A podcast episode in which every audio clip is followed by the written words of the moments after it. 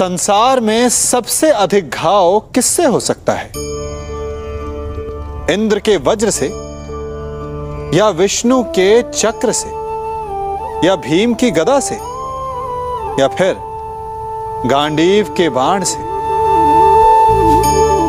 नहीं। सबसे अधिक घाव यदि कोई पहुँचा सकते हैं तो वो हैं हमारे शब्द, हमारे वचन। यदि शब्द बाण है अस्त्र है। तो हमारी जीवा उनका संधान करने का यंत्र है।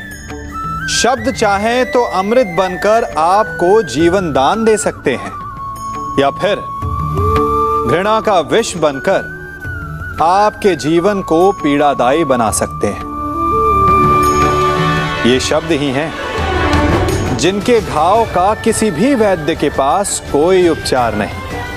इसलिए जो वस्तु जितनी घातक होती है वही वस्तु उतनी ही अमूल्य भी होती है। और वचन सबसे अमूल्य होते हैं। इसलिए मीठी बोली बोलने का प्रयास कीजिए।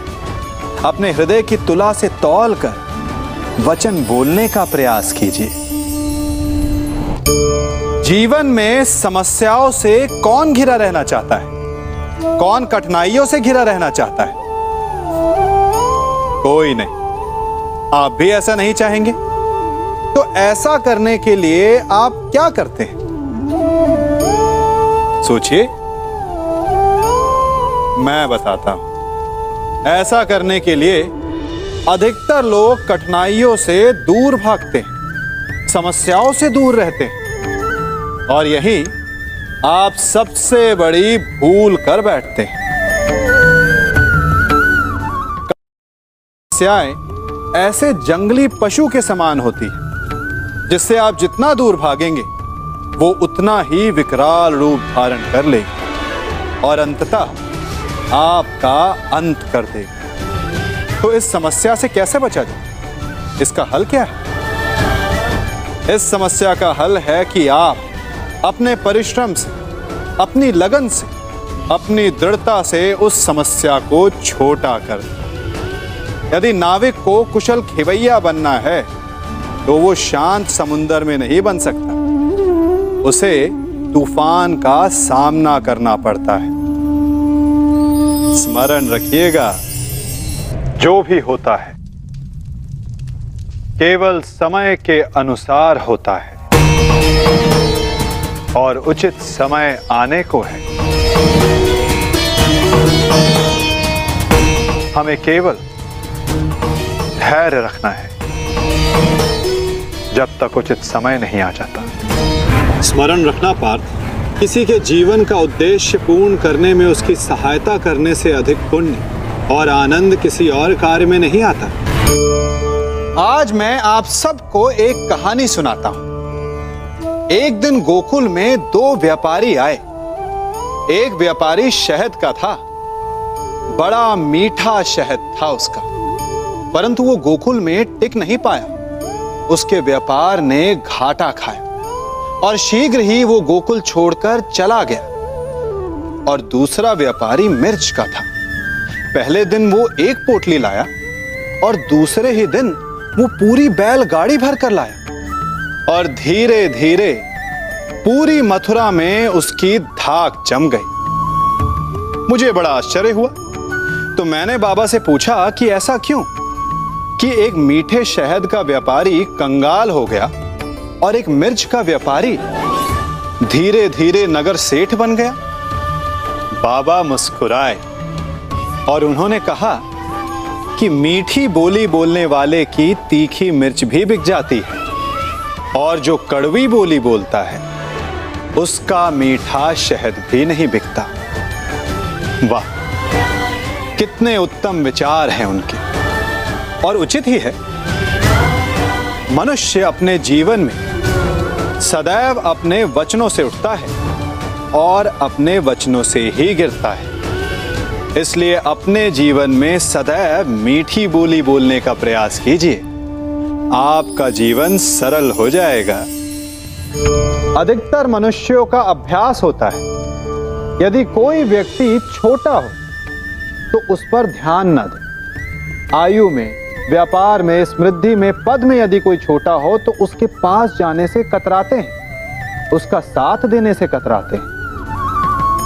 परंतु तनिक सोचिए, यदि चीटी के साथ मित्रता ना हो तो उसके साथ शत्रुता एक हाथी के लिए हानिकारक सिद्ध हो सकता है।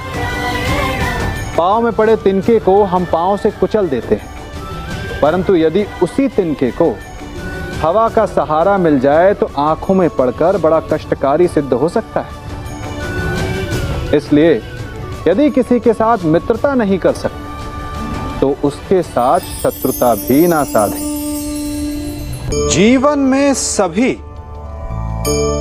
केवल सफल होना चाहते हैं, केवल विजय चाहते हैं। कोई भी पराजित नहीं होना चाहता, कोई भी असफल नहीं होना चाहता। कोई भी नहीं चाहता कि उसके प्रयास व्यर्थ जाए। यदि एक दृष्टिकोण से देखा जाए तो यह उचित भी है।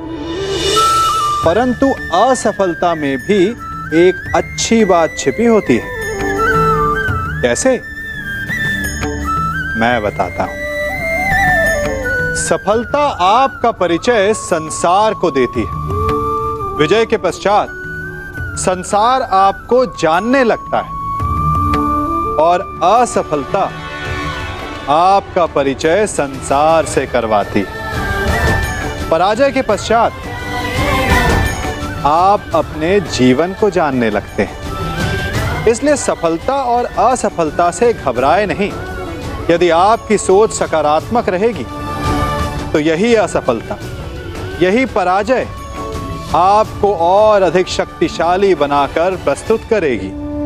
और जीवन में विजयी बनाएगी। जीवन में सफल कौन नहीं होना चाहता? पद में।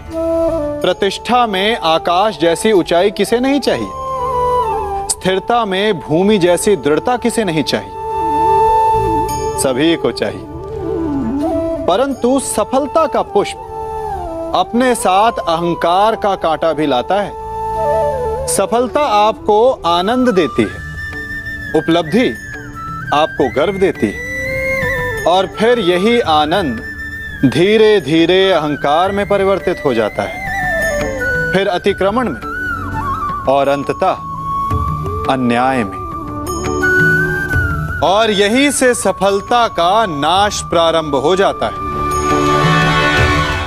यदि आप चाहते हैं कि आपकी सफलता लोगों की दृष्टि में सम्मान बनकर रहे, लोगों के मन में शूल बनकर नहीं।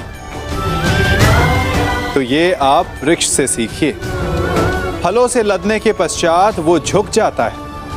उसी प्रकार, सफलता मिलने पर विनम्रता अधिक आवश्यक है। और जीवन में अधिक सफलता पाने के लिए या पाने पर और अधिक विनम्र हो जाना चाहिए। आप सबने बरगद के वृक्ष को तो देखा ही होगा। क्या आपको ज्ञात है?